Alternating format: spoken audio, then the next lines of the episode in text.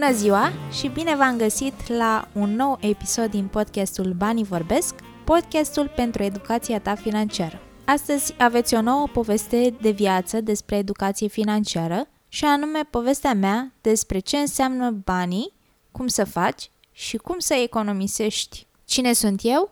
Numele meu este Parlafes Andreea Laura, web designer, blogger și prietena lui Sorin Amzu, împreună cu care am început acest podcast. Nu sunt o persoană care s-a născut într-o familie de oameni înstăriți și nici nu sunt o persoană extra bogată. Povestea mea nu este despre mici împrumuturi de un milion de dolari ca Donald Trump, ci este despre muncă, perseverență și dorința de a reuși în viață. Provin dintr-o familie de trei copii. Mi-am petrecut marea majoritate a copilăriei la țară, iar părinții mei au încercat să ne ofere ce au putut. Nu pot să spun că am primit o educație financiară de la părinții mei, dar am învățat multe din greșelile lor cu banii. Să nu te bagi într-o afacere fără să știi nimic despre domeniu, să nu-ți extinzi ratele la bancă, să nu faci împrumuturi sau descoperiri de card pentru orice lucru de care ai nevoie, să vorbești deschis cu partenerul de viață despre bani, să nu crezi că dacă în tinerețe să faci bani a funcționat într-un fel, același sistem o să funcționeze toată viața și multe altele. Deși am învățat aceste lucruri în varianta grea, acestea au creat și preconcepții negative legate de bani care aveau să mă tragă în jos. Credeam că banii sunt foarte greu de câștigat și foarte ușor de pierdut. Simțeam că nu sunt demnă să câștig o sumă de bani dacă nu munceam foarte mult. Credeam că numai banii sunt cei care mi pot aduce fericirea și că atâta timp cât nu am bani, nu am valoare ca persoană. Baza în educația mea financiară l-a avut povestea bunicii mele. Trăind la țară și fiind sora cea mare, a fost un sprijin pentru mama ei. În copilărie, bunica mea era trimisă la muncile câmpului și la alți săteni pentru a aduce acasă legume și bani. Bunica mergea pe ascuns la școală și își făcea în grabă temele pentru că mama ei o bătea și îi spunea că nu îi trebuie educație, ci trebuie să se ducă la munca câmpului. Însă bunica mea, deși nu pot să mă laud că a ajuns profesoară sau cine știe ce mai mare, știa că vrea să învețe. Am fost de aceeași părere ca și ea, că dacă aveam de gând să plec de la țară și să-mi câștig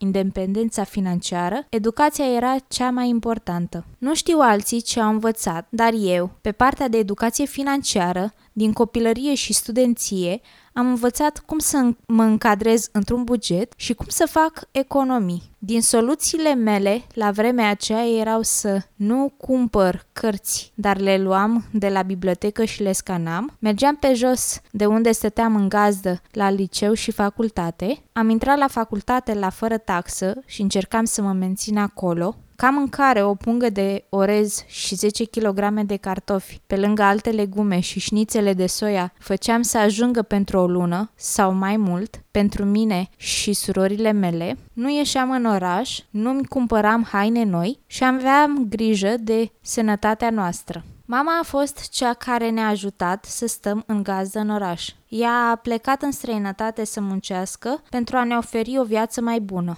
Am simțit că trebuie și noi să ajutăm cu ceva pentru a face lucrurile mai ușoare. Așa că pe timpul verii ne-am căutat de muncă. Primii mei bani și ai surorilor mele, din păcate, nu au ajuns la noi. Au ajuns la tata care se tot plângea de bani. Însă, din al doilea an, am început să ne deșteptăm și ne-am impus erau banii noștri și meritam să ne bucurăm de munca noastră. Un alt lucru pe care l-am învățat atunci, cu care nu știu dacă m-am născut sau lipsa de unele lucruri au contribuit la această abilitate, a fost că am devenit o persoană foarte inventivă. O abilitate care aveam să descoper mai târziu că mi poate aduce bani.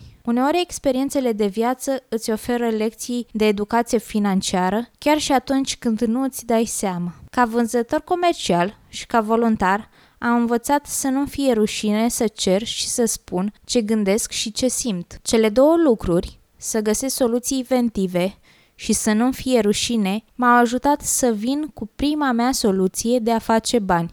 Să fac mărțișoare, felicitări și albume din quilling. Primii mei bani din ceea ce am făcut eu, cu mâna mea, cred că au fost o bucurie mai mare decât primul meu job. Însă această soluție nu a fost singura idee pe care am creat-o și am pus-o în practică. Am extins partea de quilling și am făcut tablouri, bijuterii, suporturi de pahare și elemente de decor. Am predat quilling și altor persoane. Am creat un joc pentru copii campionul familiei, în care copiii primesc câte o insignă atunci când învață ceva bun să facă. Am realizat un set de întrebări pentru cupluri, un set de întrebări pentru prieteni și set de întrebări pentru copii, care le-am vândut sub formă de cartonașe printate, ca joc de a te cunoaște mai bine cu partenerul de viață, prietenii tăi sau copiii tăi. Am realizat un set de cupoane pentru cupluri. Am făcut iconițe ca elemente de design pe care le-am vândut online.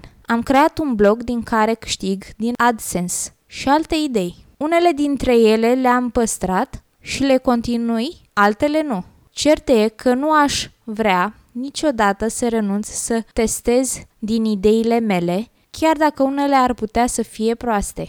Astfel, ce am învățat din experiența de a testa e că teoria fără practică e egal cu zero. Aș fi putut vorbi la infinit despre ideile mele cu familia mea, cu prietenii mei, însă numai testând știi ce merge și ce nu merge. Dar să revenim la partea de studenție. După cum am povestit, am învățat cum să fac economii și cum să vin cu soluții creative. Am terminat studiile și mă aflam cu o diplomă de master în terapie de cuplu și familie și fără experiență. Am rămas dezamăgită că nu terminam de studiat, că trebuia să caut unde să fac practică 2 ani că trebuia să mă specializez pe o anumită școală de terapie și simțeam că îmi trec anii și o să rămân un elev toată viața mea. Am încercat să mă angajez pe profilul meu, dar eram mereu acceptată ca voluntar și fără să primesc bani. Este greu să renunți la ceva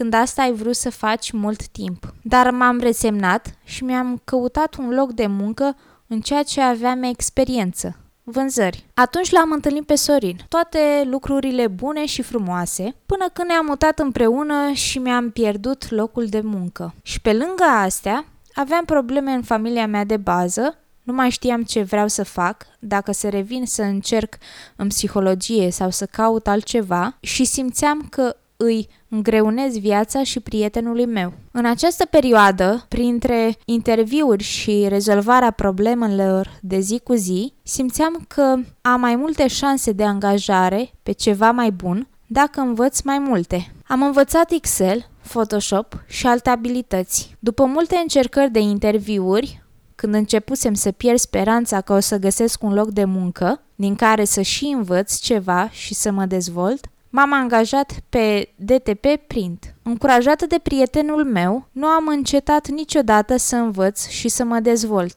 Mă bucur și mulțumesc că a avut răbdare în cele mai grele momente din viața mea. Fără el nu aș fi reușit să îmi păstrez ambiția. Eu spun că am evoluat. Sunt acum web designer și blogger. Avem podcastul Banii Vorbesc și ne susținem unul pe celălalt în proiectele din afara locului de muncă pe care le facem. Am strâns și strângem în continuare bani în economii pentru apartamentul pe care vrem să-l cumpărăm. Lucrez acum la 5 produse fizice pentru designeri. În continuare îmi dezvolt blogul și continui să învăț din domeniul meu și să-mi iau calificări. Am început să scriu o carte despre ceea ce trebuie să știi ca web designer și o să continui să vin cu alte idei noi de proiecte. În concluzie, ce m-a ajutat să-mi câștig independența financiară a fost să învăț, să las mândria la o parte, să caut soluții și să trec de la vorbe la acțiune.